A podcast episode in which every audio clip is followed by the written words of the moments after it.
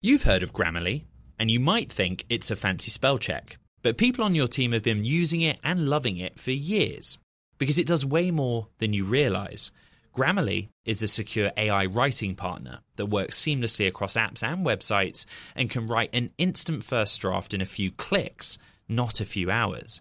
When every word your team writes is clear, concise, and on brand, companies can save 19 days per employee per year. Learn what better writing can do for your company at grammarly.com. Grammarly, easier said, done. To address our new climate reality, the world needs radical solutions. Collaborate for a greener future at the Bloomberg Green Festival, a groundbreaking celebration of the thinkers, doers, and innovators leading the way. From design and culture to technology, science, and entertainment, hear from inspirational speakers and immerse yourself in climate solutions. July 10th through 13th in Seattle. Title sponsor Amazon. Get 20% off using promo code Radio20 at BloombergLive.com slash Green Festival. From the heart of where innovation, money, and power collide in Silicon Valley and beyond, this is Bloomberg Technology with Emily Chang.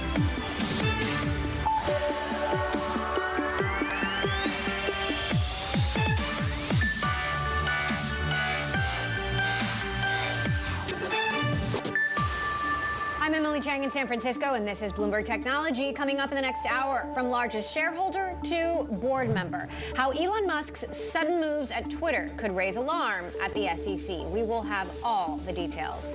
Plus, Uber adds flights, trains, even hotels to a pilot program in its super app push. We'll tell you how CEO Dara Khosrowshahi wants to expand beyond rides and food delivery.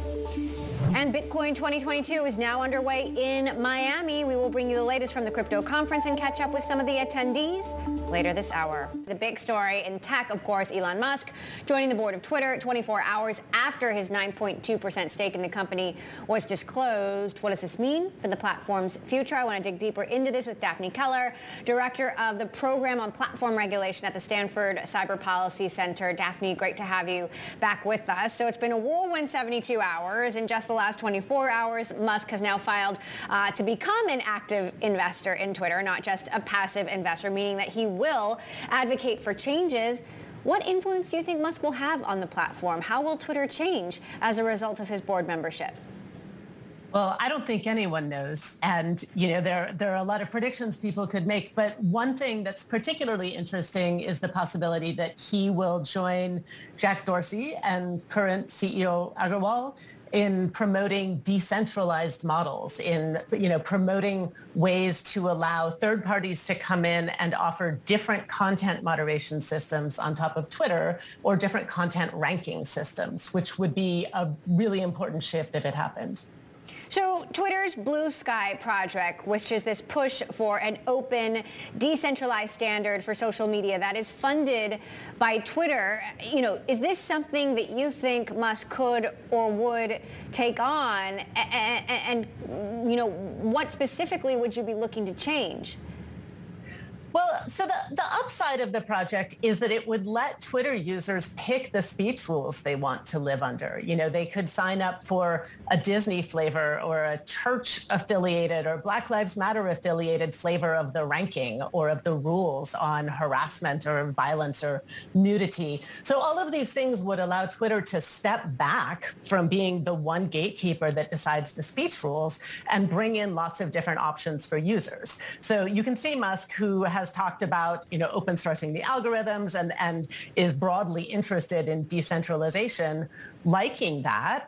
Um, on the other hand, you can see him liking consolidated control and preferring a world where Twitter does set the rules. So I think, you know, it's it's a wait and see situation for sure. Could this have repercussions for other social platforms like Facebook? Sure. Uh, in a way, you can see Project Blue Sky, which is about decentralizing rules, bringing in more decision makers and more options for users as like a counterpart of Facebook's oversight board. In, in, both cases, it's platforms saying we're uneasy being the deciders, especially on issues that divide the public so much that somebody's going to be angry no matter what we do. And so we would like to hand that role to someone else. Facebook's answer was keep it extremely centralized, fund it with Facebook money, and build the oversight board to decide hard cases. And Twitter's answer, answer with Blue Sky potentially is to say, let's decentralize this. Let's put lots of different people in charge and sort of devolve control to the users so they can choose what they want and move the costs, incidentally, of all this co- content moderation out onto other competitors so it's not sitting with Twitter where it's very expensive and very difficult as part of their business right now. Now, the biggest, perhaps most existential question is what could this mean for free speech on Twitter and in general? Take a listen to uh, Professor Jennifer Grygiel from Syracuse University when I asked her how this could change how Twitter handles free speech. This really isn't about free speech. If anything, Twitter has just become a little bit more about Elon's speech. he just bought a large portion of this company and gets to kind of steer what happens there now? If anything, he's figured out that this is a powerful platform. Maybe he took some notes from Mark Zuckerberg and others that uh, you need to have some influence over a platform. Daphne, do you think this is more about Elon's speech and, and, and, and uh, how could this influence future moderation efforts at Twitter?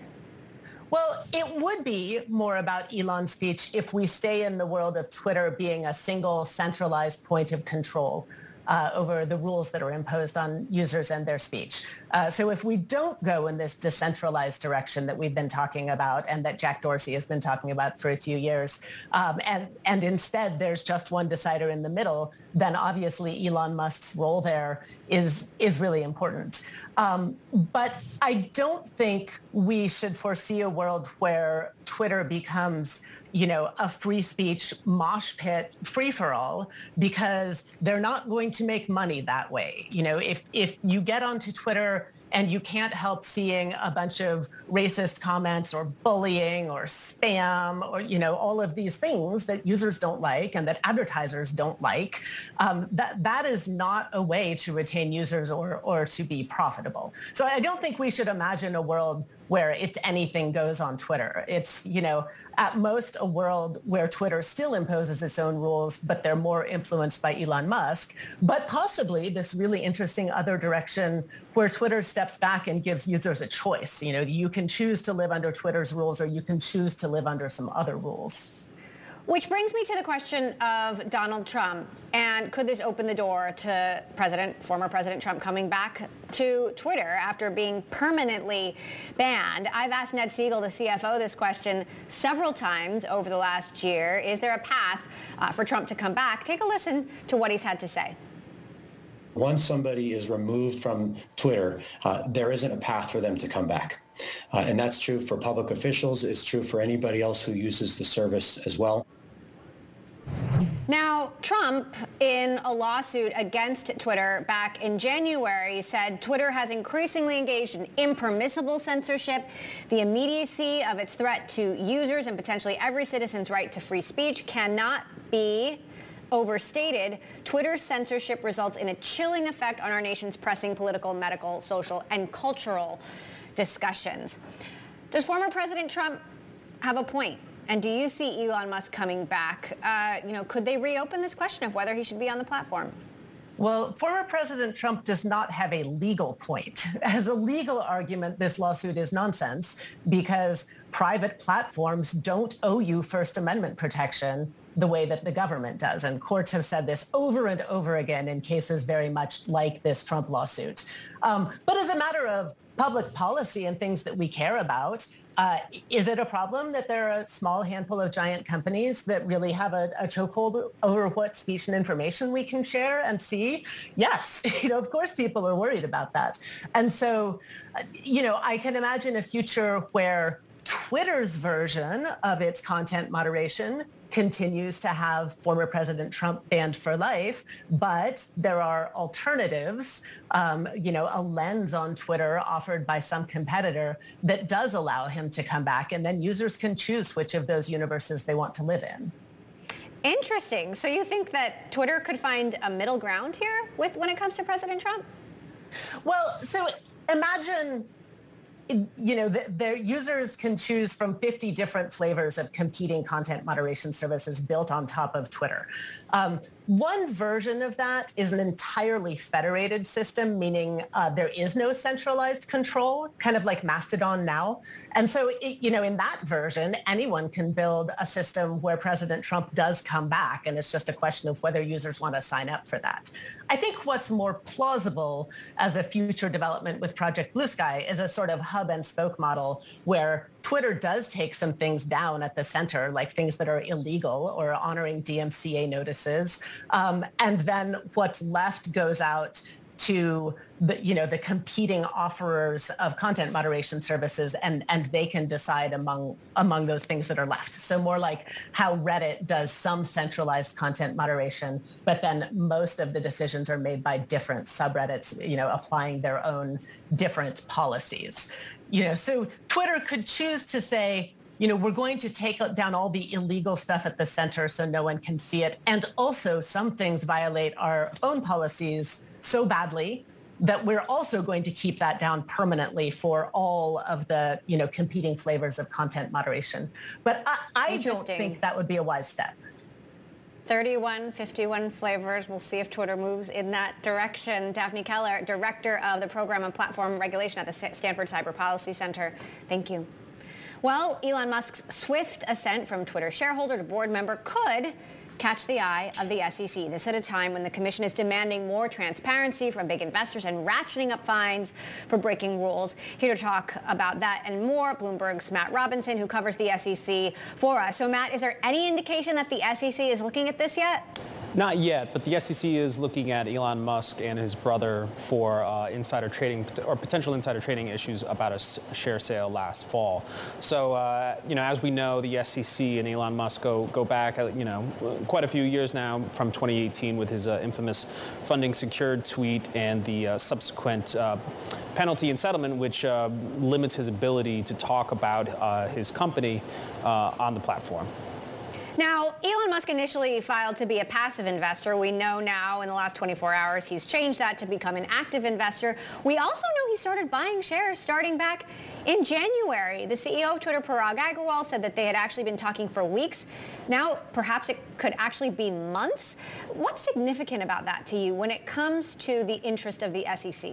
So those are the, so the two different filings that um, you know big investors have to disclose. Um, you know, we have a 13G, which is someone who's taking a passive stake, someone who, who doesn't have any interest in seeking any sort of um, business you know plans or changes, and then the 13D, which is what he filed yesterday. So there is room for an, uh, for, for an investor to go from a 13G, which is the the, you know, um, the passive side to an activist side.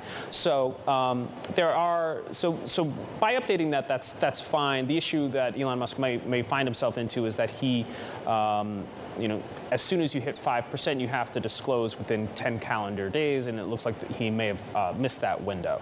So that is sort of a technical um, violation that he could see see some issues, but the SEC is generally, they don't really bring those cases unless it's kind of repeated failures could we see the SEC move on with move on move on this? Oh well, you, you know, know they, it's obviously just happened. I mean, if it has, if they haven't, you know, started an, an investigation in a couple of weeks, you know, is it smooth sailing? It's it certainly can be quick. I mean, um, if you're uh, back in 2018, you know, the, if I remember correctly, it was like early August that he he brought the funding secured, and at the end of September, the SEC sued Elon Musk. So I mean, if there's um, you know the facts and and the certainly the motivation there from the SEC, if they they feel like this is an important case to bring that you know this is going to show to, to Musk and to other investors that you know you have to take these sorts of disclosure rules um, seriously and promptly. All right, Bloomberg's Matt Robinson, who covers the SEC for us. Thank you. Coming up, Dara Khosrowshahi is pushing Uber closer to becoming the go-to travel app, adding long-distance travel like planes, trains, hotels. Will it work? Could Uber be the next super app? We will explore next. This is Bloomberg. What if everyone at work were an expert communicator? What if every doc, message, and email they wrote was perfectly clear and concise?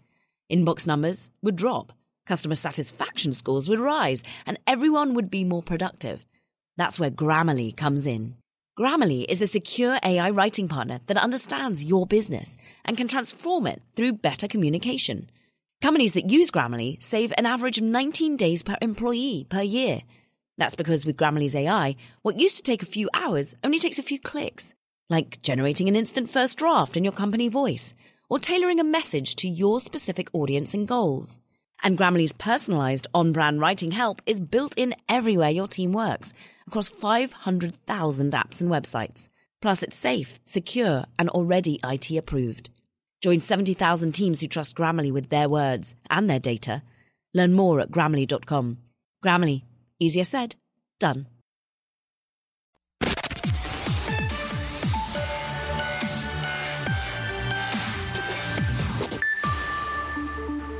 Let's get to Uber's continued push to become a super app. The ride-hailing company planning to launch a pilot project in the UK that'll integrate offers from travel partners. That means customers will soon be able to book long-distance travel on planes, trains, buses, even hotels. Bloomberg's Jackie Davalos has more. So how exactly will this work, Jackie, from a customer's perspective? It's going to be a one-stop shop for transportation. Now, while we were able to get a cab to the airport, now when you're at the airport, you know, you can hail uh, or book the next train ride or your bus from whatever city you're going to. It's really going to become a much more comprehensive travel hub. Now, for Uber, this is the next step in their super app strategy. This is not something that is completely new. They've telegraphed this even, you know, back in 2018. Dara Khosrowshahi had this big idea that it could become a, a super app. And when you think about it, it's not a concept that is very well known to Westerners uh, in particular, but in Asia, it's huge. Uh, Uber has a stake in Grab, which is one of the biggest players and examples of a super app where you can access you can hail a ride, you can get food delivery all in one. So this is a major step, really jump-starting those efforts for Uber. Now, you and I just spent time with Dara Khosrowshahi at Shoptalk uh, a couple of weeks ago, and he talked about this vision to deliver the future of retail, not just food. Take a listen to what he had to say when I asked specifically about these super app ambitions. So what we're doing essentially is building the largest local commerce and transportation platform on earth. Um, the users, riders, consumers get the ease of essentially being able to go and uh, go anywhere, get anything, same ID, same payments, etc. We know the locations that you like to go or restaurants that you love. Jackie, it all sounds good, but how will this or could this help Uber's bottom line, or could it hurt? Well, when you think about this particular long distance uh, travel move, the way it's going to be done is by using online travel aggregators. So think of an Expedia or a Booking. They're the ones that are actually booking the ticket, but Uber is taking a cut out of that sale. It's a really high margin type of strategy where, you know, they're not the ones having the having to get the plane or the train, the actual hardware. What they're doing is just facilitating this this sale for customers customers that are already very engaged on their app. When you think about the different ways that Uber can tap people's lives, you know, you can uh, book a restaurant, take a ride to the restaurant, pay for the meal. Uh, the opportunity for growth is very, very significant. So what does this mean for competition, uh, you know, especially given this is launching in the UK? Obviously, there are big travel competitors like Expedia, Bookings. Uh, you know, what does this mean for the rest of the industry? For some of its direct competitors, let's take, uh, you know, rideshare, Lyft, for example. If this kind of a long distance rollout were to reach North America, it would be a, a huge blow for Lyft, who doesn't have the kind of uh, cushion that Uber has uh, with its food delivery business. And also, when you think about some of the marketplaces that are also vying to keep their customers on their apps longer, whether it's DoorDash or Instacart, this is going to be a significant challenge, especially if Uber's making it easy to do all of the things in the app, whether it's, you know, a ride or a meal, convenience items, retail. Uh, so I think it's rapid delivery. It's going to really, um, you know, up the ante for marketplaces and rideshare rivals uh, to, to find ways to keep customers on the app. All right, we'll be watching how this plays out. Bloomberg's Jackie Davalos. Thank you.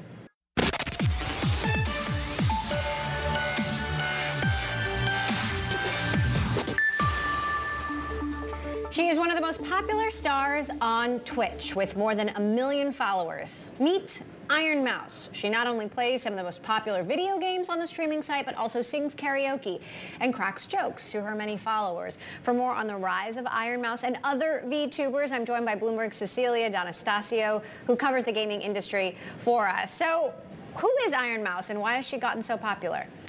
Ironmouse is an anonymous woman, a Puerto Rican woman, who became very popular on Twitch and on YouTube for live streaming herself as a virtual anime character. Through motion capture technology, Ironmouse kind of moves in front of a camera and that gets fed through animation software. And that is what you see on screen. You see a VTuber or virtual YouTuber. So what do we know about the woman behind this character?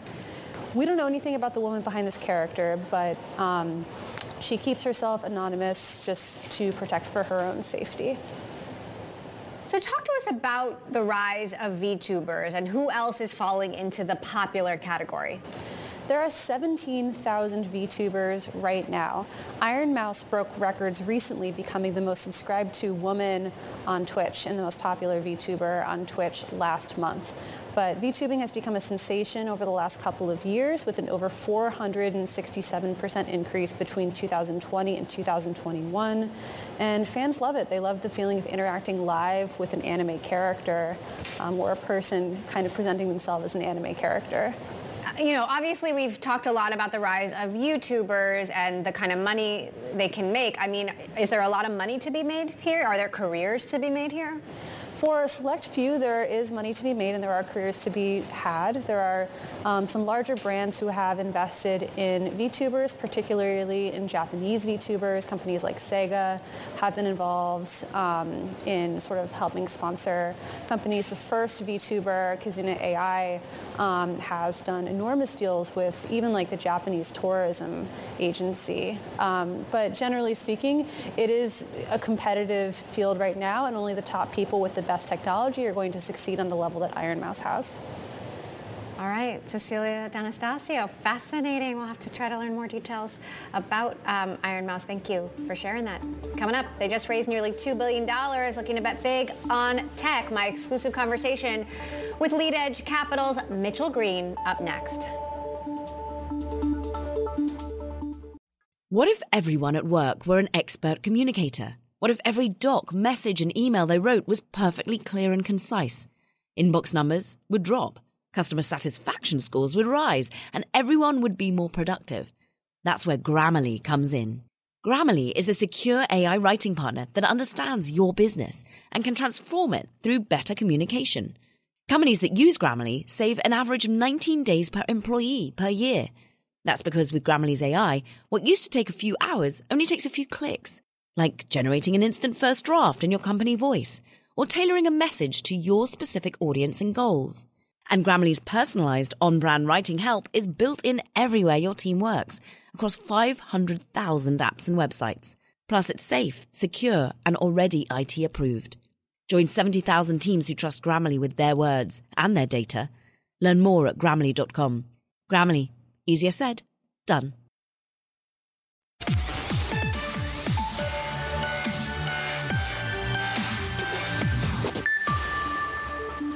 Welcome back to Bloomberg Technology. I'm Emily Chang in San Francisco. What goes up must come down, right? My next guest thinks tech valuations have gotten ahead of themselves and has launched a new fund to put new money to work in this rapidly changing macro environment. Joining me now for more, founding partner of Lead Edge Capital, Mitchell Green. Mitch, great to have you back with us. So how do you think valuations are hanging right now? Are they too high? And what's next? Yeah, thanks, Emily. Thanks so much for having me on. Uh, are we talking public or private company valuations? Both.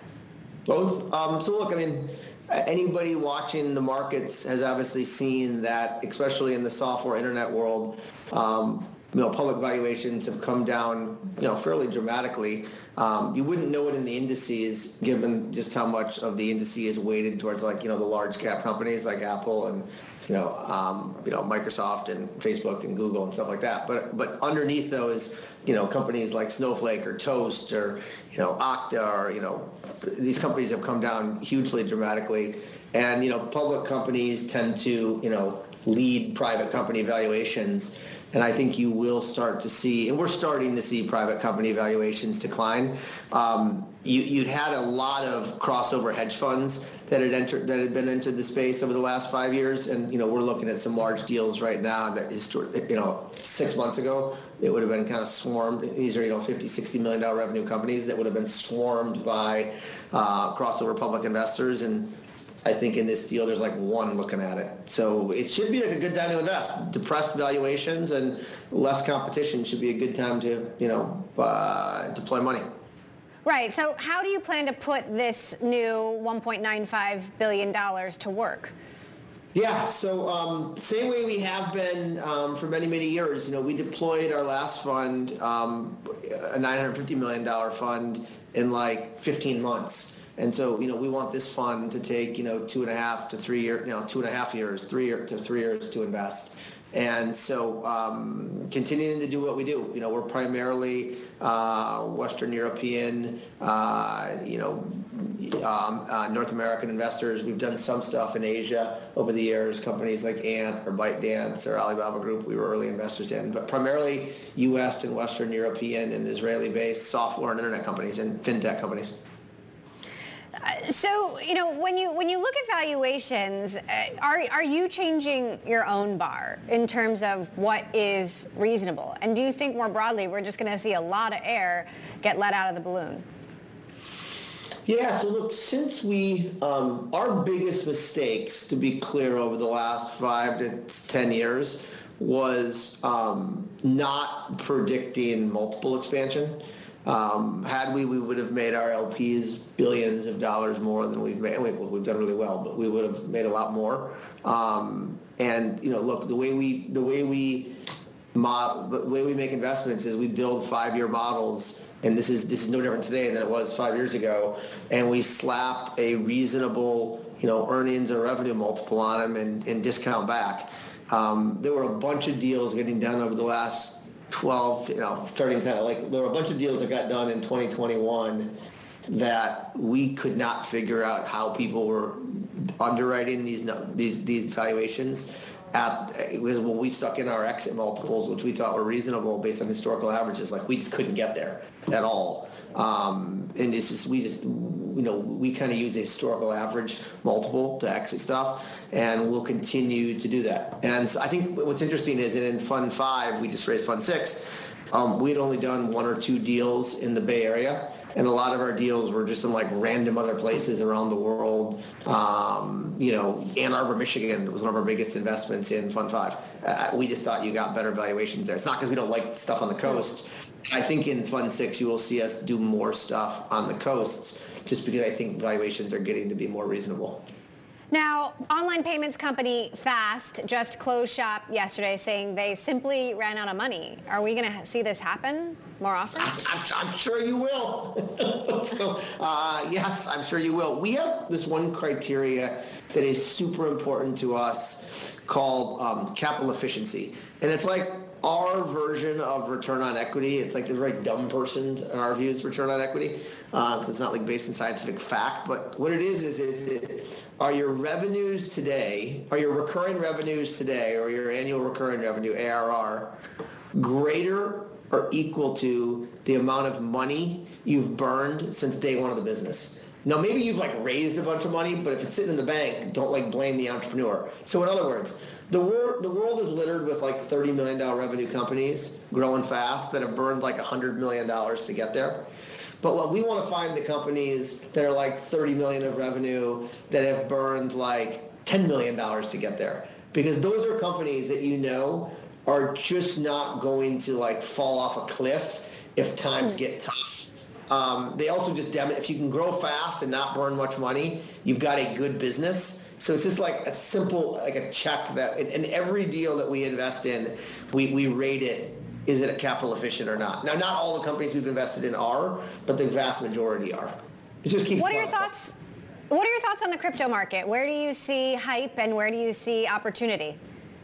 Uh, I think it's a giant bubble. Um, but I look, we um, to be completely fair, we have not um, we have not we've looked at some of this stuff in crypto more around like the picks and shovels businesses like a business called Chainalysis we looked at early we're not investors benchmark was an early investor we so where do you see the giant bubble?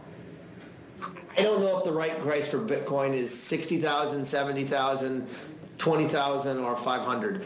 I just know this. When I have a lot of random friends who know nothing about investing telling me it's easy to make money in crypto, like that smells bubble to me. I also, um, one of my buddies who's been a really early investor in crypto and made a lot of money on it, and somebody I guess I should have I should have listened to, um, said he's convinced that like every fraudster in the world is now in the crypto world. Like, the way, this stuff is real. I, and, and by the way, if you believe that like crypto crypto is the next like internet, then you might see a drawdown of 90% or 80%. But this stuff is real. Like, I, I just think a lot of this stuff is overhyped and like is not justified at all in, um, in, you know, in fundamental, fundamental investing. But I do think it's real. I do think it's here to stay. One really interesting thing about crypto is it's like too, like, it's really volatile. So I was reading recently, I, I, when I saw that like Tesla was enabling you at one point to be able to like pay for Teslas in Bitcoin, I thought that was like super cool. You could take a dot, you could take a currency and use it for an exchange of goods or services. The problem is, is like, and the reason they got rid of it and why I think you haven't seen Amazon and other big retailers start to accept it is these currencies are just too volatile. Like, I think there's been like something like 10 days where Bitcoin has moved like 10% in a day. Like the biggest US dollar move ever, like a US dollar euro move ever, has been like one and it's happened like five times. So these things are just too volatile right now, but I do think they're real. Yeah. All right. Interesting uh, little monologue there. Mitchell Green, founding partner at Lead Edge Capital. Some strong opinions. We'll see how you put your money to work. Thank you. Meantime, billionaire crypto investor Michael Novogratz says that once the Fed takes a pause, Bitcoin could take off again. Hmm. Or in his words, Bitcoin goes to the moon. Novogratz leads Galaxy Digital Holdings. At the Bitcoin 2022 conference in Miami, Novogratz reiterated a call that Bitcoin will eventually hit a price of $1 million. It was trading today at a little over 44,000.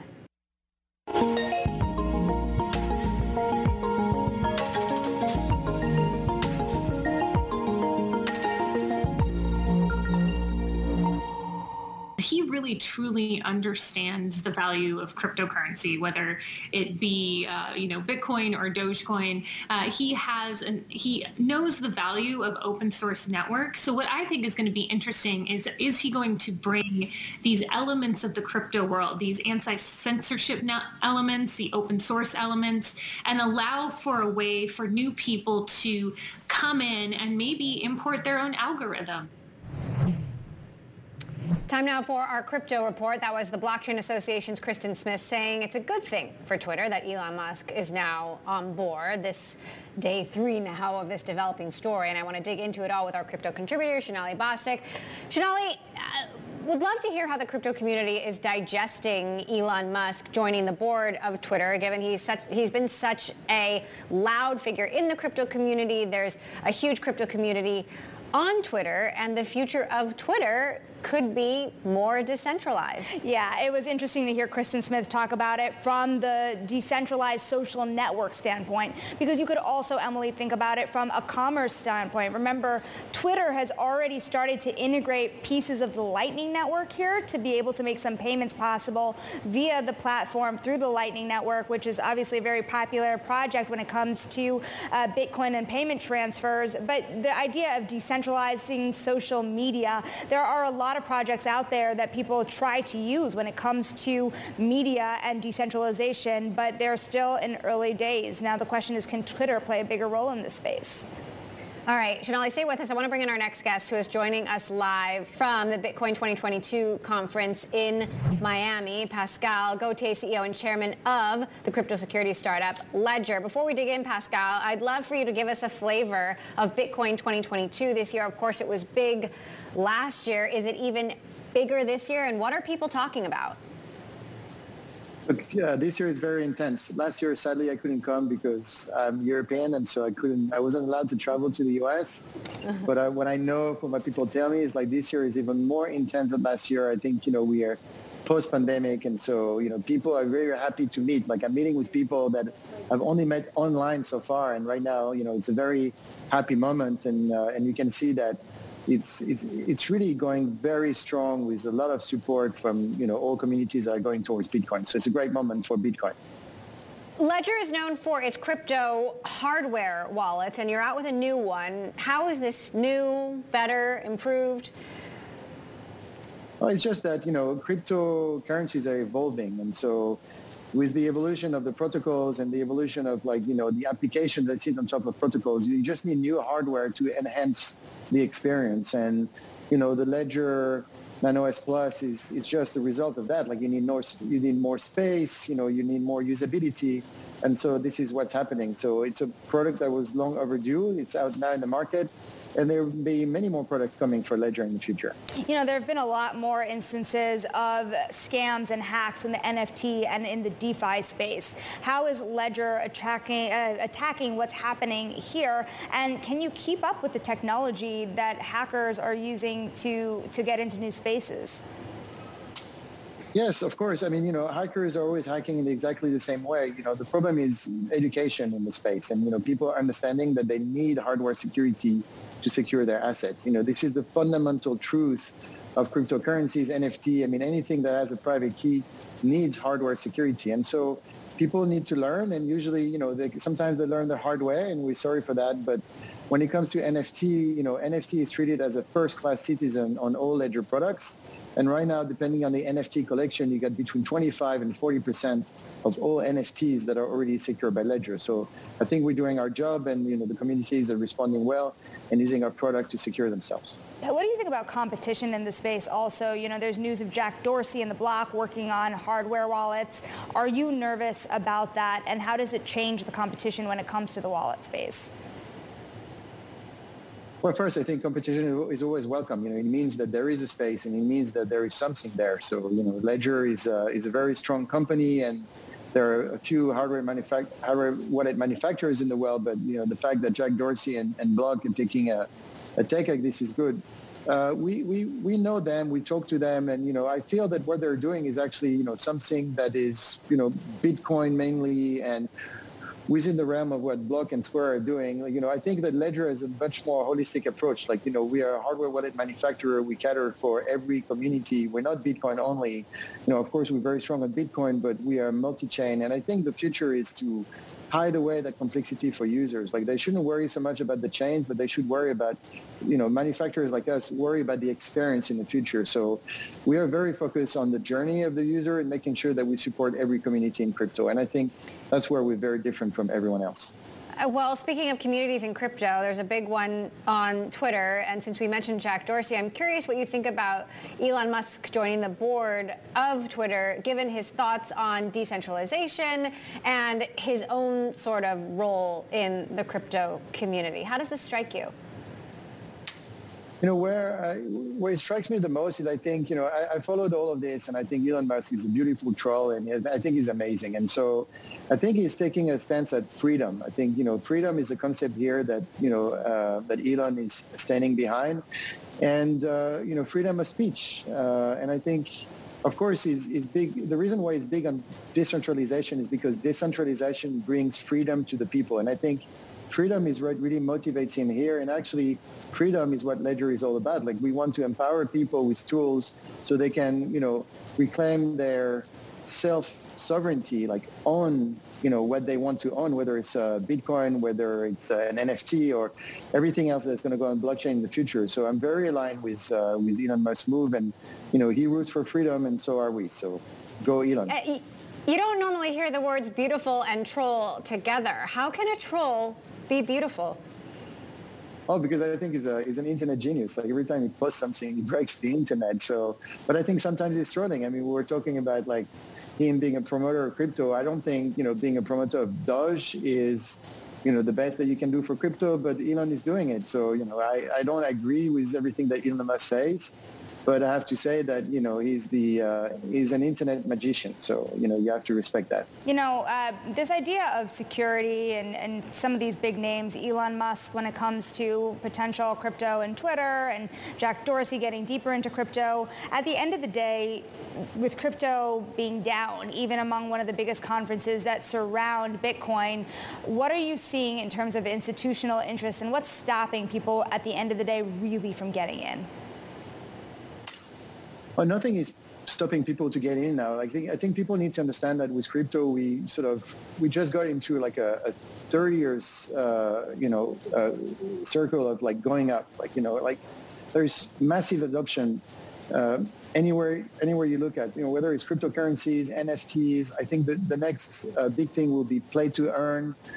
Um, and so, you know, everyone is coming in from uh, from uh, a retail perspective, but also from an institutional perspective. You know, I've been in this game since 2014, and I can tell you that now no one is doubting the uh, you know crypto or Bitcoin or you know blockchain technologies. Like everyone wants in, and so you have uh, an amazing phenomenon because it's worldwide too. Like everyone is getting in from everywhere in the world, and this is actually very unique. This is the first time that everyone everywhere in the world is getting in into the same technology rail and so this is why you see so much momentum going uh, happening right now Pascal Gauthier, Ledger CEO and Chair, will let you get back to Bitcoin Miami. Thank you for taking the time, along with Bloomberg's Sonali Basak.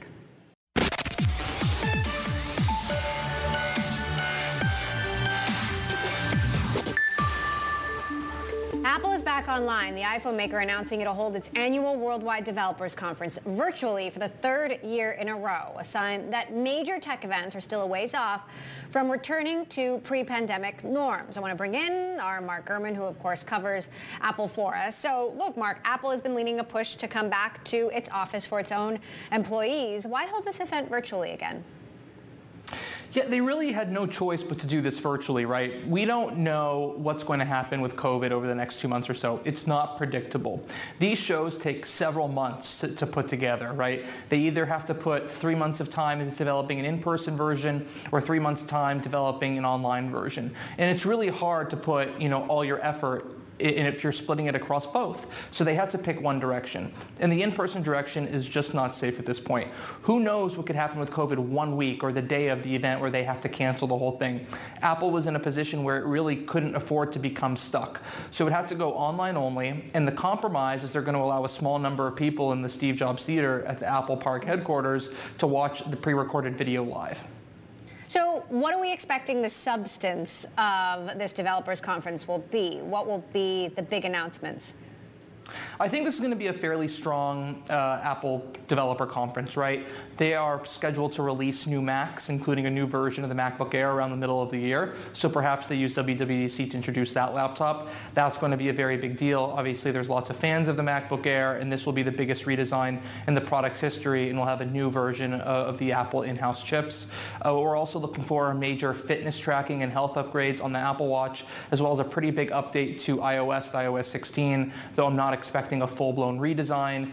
And additionally, there could be some conversation about AR and VR applications ahead of a larger reveal of its mixed reality hardware for its headset later this year or next year. You've been reporting on Apple's uh, return to the office and pushback from some employees. How is this evolving? I mean, and, and, could you see Apple losing talent as a result when, you know, other companies are also pushing uh, for people to come back? Yeah, so next week, that's the deadline to start returning to the office if you're an Apple corporate employee, right? So they'll start one day a week in the office on April 11th, right, next Monday, and then a few weeks after that, it'll be two days a week. And by the end of May, or a week before the end of May, they're going to expect employees in the office Mondays, Tuesdays, and Thursdays.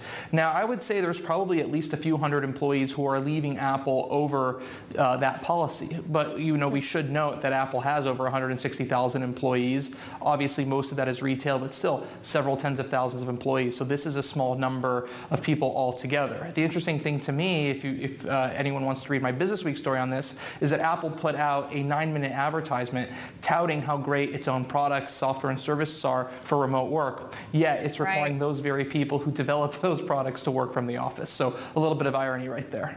Irony indeed. Mark Gurman, as always, great to have you. Thanks. And that does it for this edition of Bloomberg Technology. We are back tomorrow. We're going to be joined by Jamie Iannone, President and CEO of eBay. And don't forget to check out our podcast. Find it anywhere you get your podcast. I'm Emily Chang in San Francisco. This is Bloomberg.